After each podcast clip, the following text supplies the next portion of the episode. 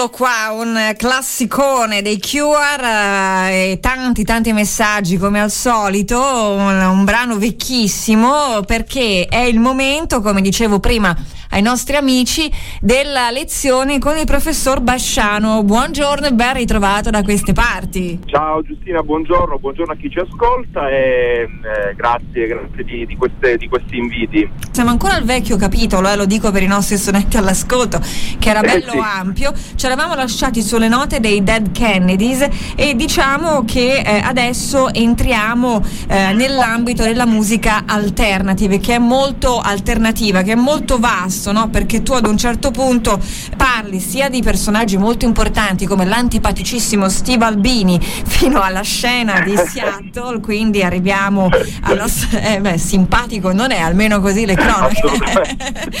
Cioè, è proprio insopportabile, però è un grande, è un geniaccio. E Sì, poi parliamo appunto de- de- de- della scena cosiddetta grunge, eh, parliamo dei Nirvana, dei Madonna, dei Soundgarden. Come si arriva a questa scena? Come si arriva alla attivissima Sub Pop Record? E poi ovviamente parliamo anche dei QR con cui abbiamo inaugurato questa lezione. Sì, vabbè, allora innanzitutto ti devo ringraziare per un semplicissimo motivo. True Imaginary Boys è stato il primo vinile che mi è stato eh, regalato nel- nella mia vita. Avevo mm, una cosa come dieci anni e le mie sorelle maggiori eh, ebbero la, la pensata giusta di regalarmi questo splendido disco. Eh, anche solo eh, l'immaginario di questi tre elettrodomestici messi lì eh, scatenava in me una serie di, di- di immaginazioni incredibili. Detto questo, questa è la scena sicuramente più interessante anche da un punto di vista diciamo dell'alternative e della, della musica americana di quegli anni. Tu hai ricordato Steve Albini, sicuramente lui è proprio dietro il grande successo di album storici di band altrettanto storiche, ricordiamo Sonic Youth, Soundgarden, Nirvana. Nir- Steve Albini è il produttore del terzo e ultimo disco dei Nirvana, di quell'inutero, che poi è, il passaggio veramente mh, in qualche modo mh, eh, definitivo e, e anche in qualche modo colto della band perché tra Nevermind e Inutero ci sono tutta una serie di differenze molto importanti proprio dal punto di vista anche degli arrangiamenti Certo. ma anche della scrittura musicale proprio no? si fa molto più interessante il discorso di Inutero ecco appunto dietro eh, questo disco c'è eh, la mano di un produttore come Steve Albini, che tra l'altro sì, appunto, è un tipo un, un tantino intransigente, diciamo così, al punto da risultare in alcuni casi abbastanza ostico. Senti, invece, ehm, diciamo anche, ora, non, chiaramente questo è un manuale, quindi per quelli che dicono andate veloci, ma è un manuale, è un po' come una sorta di antologia che si studia appunto eh, di letteratura alle superiori, no? Quindi è un compendio, non ci può essere tutto, però io due parole su ehm, anche la scena che in Italia veniva definita eh, dark, ma invece eh, in America si chiamava gothic, eh, con Q, Joy Division la spenderei, le spenderei due parole. Il gothic è il primo termine con cui viene definita questa scena, che poi appunto prende ehm, i rami della uh, New Wave da una parte e da, dall'altra. Gothic non eh, tanto quanto, cioè non in segno della grande costruzione musicale come la grande costruzione delle, delle cattedrali gotiche del Medioevo, assolutamente. Eh, solo ad evocare appunto la mh, mm, uh, tenebrosità, passatemi il termine, delle tenebre del Medioevo, ecco appunto il Gothic sta ad indicare questo. Perché? Perché in queste produzioni l'effettistica inizia ad essere molto molto importante. Gli effetti vengono utilizzati da IOSA per ricreare degli ambienti, delle ambientazioni che possano far immaginare chi ascolta delle, dei luoghi precisi all'interno dei quali eh, questi brani vengono suonati e registrati. Eh, in genere ci si immagina dei capannoni giganti oppure delle, delle, delle ambientazioni industriali o post-industriali e infatti è quello che troviamo appunto nelle musiche dei Joy Division, dei Cure, e dei tanti altri gruppi appunto, che costellano questa scena. Poi a differenza dei Joy Division, i Cure sicuramente farciranno i testi delle loro canzoni anche con immaginari favolistici in qualche modo, quindi temperando un po' quella eh, cupezza in, che, che, è più tipica appunto di una band come Joy Division e che poi avrà un, l'esito che tutti quanti conosciamo con la storia di Ian Curtis eccetera. Io direi di abbandonare questo capitolo, c'è il successivo che si chiama Tra 70 e 80, la moltiplicazione dei generi e la musica da vedere. Ad un certo punto tu parli della fine delle avanguardie e non solo per MTV a cui dedicheremo naturalmente dello spazio o per le, l'avvento della musica delle discoteche ma tu parli, e questa è, un, è, una parte molto interessante anche per i nostri ascoltatori, dell'evoluzione tecnologica, l'arrivo del CD per esempio nel 1981 e poi l'invenzione dei campionatori con uso artistico dei loop che praticamente insomma portano alla ripetizione seriale anche della musica, quindi per esempio gli anni 80 sono anche gli anni del pop e dell'hip hop che affiancano il rock nella grande distribuzione mondiale. Purtroppo questo è croce delizia in qualche modo perché poi alla fine il loop può essere utilizzato in senso artistico ma può semplificare anche molto il discorso musicale, quindi può portare verso delle soluzioni semplificate e in qualche modo andare a scarnificare un po' la sostanza musicale, però eh, sicuramente ha dato luogo diciamo, a tante scene diverse, pensiamo anche alla, alla, scena disco in qualche modo, la scena disco nasce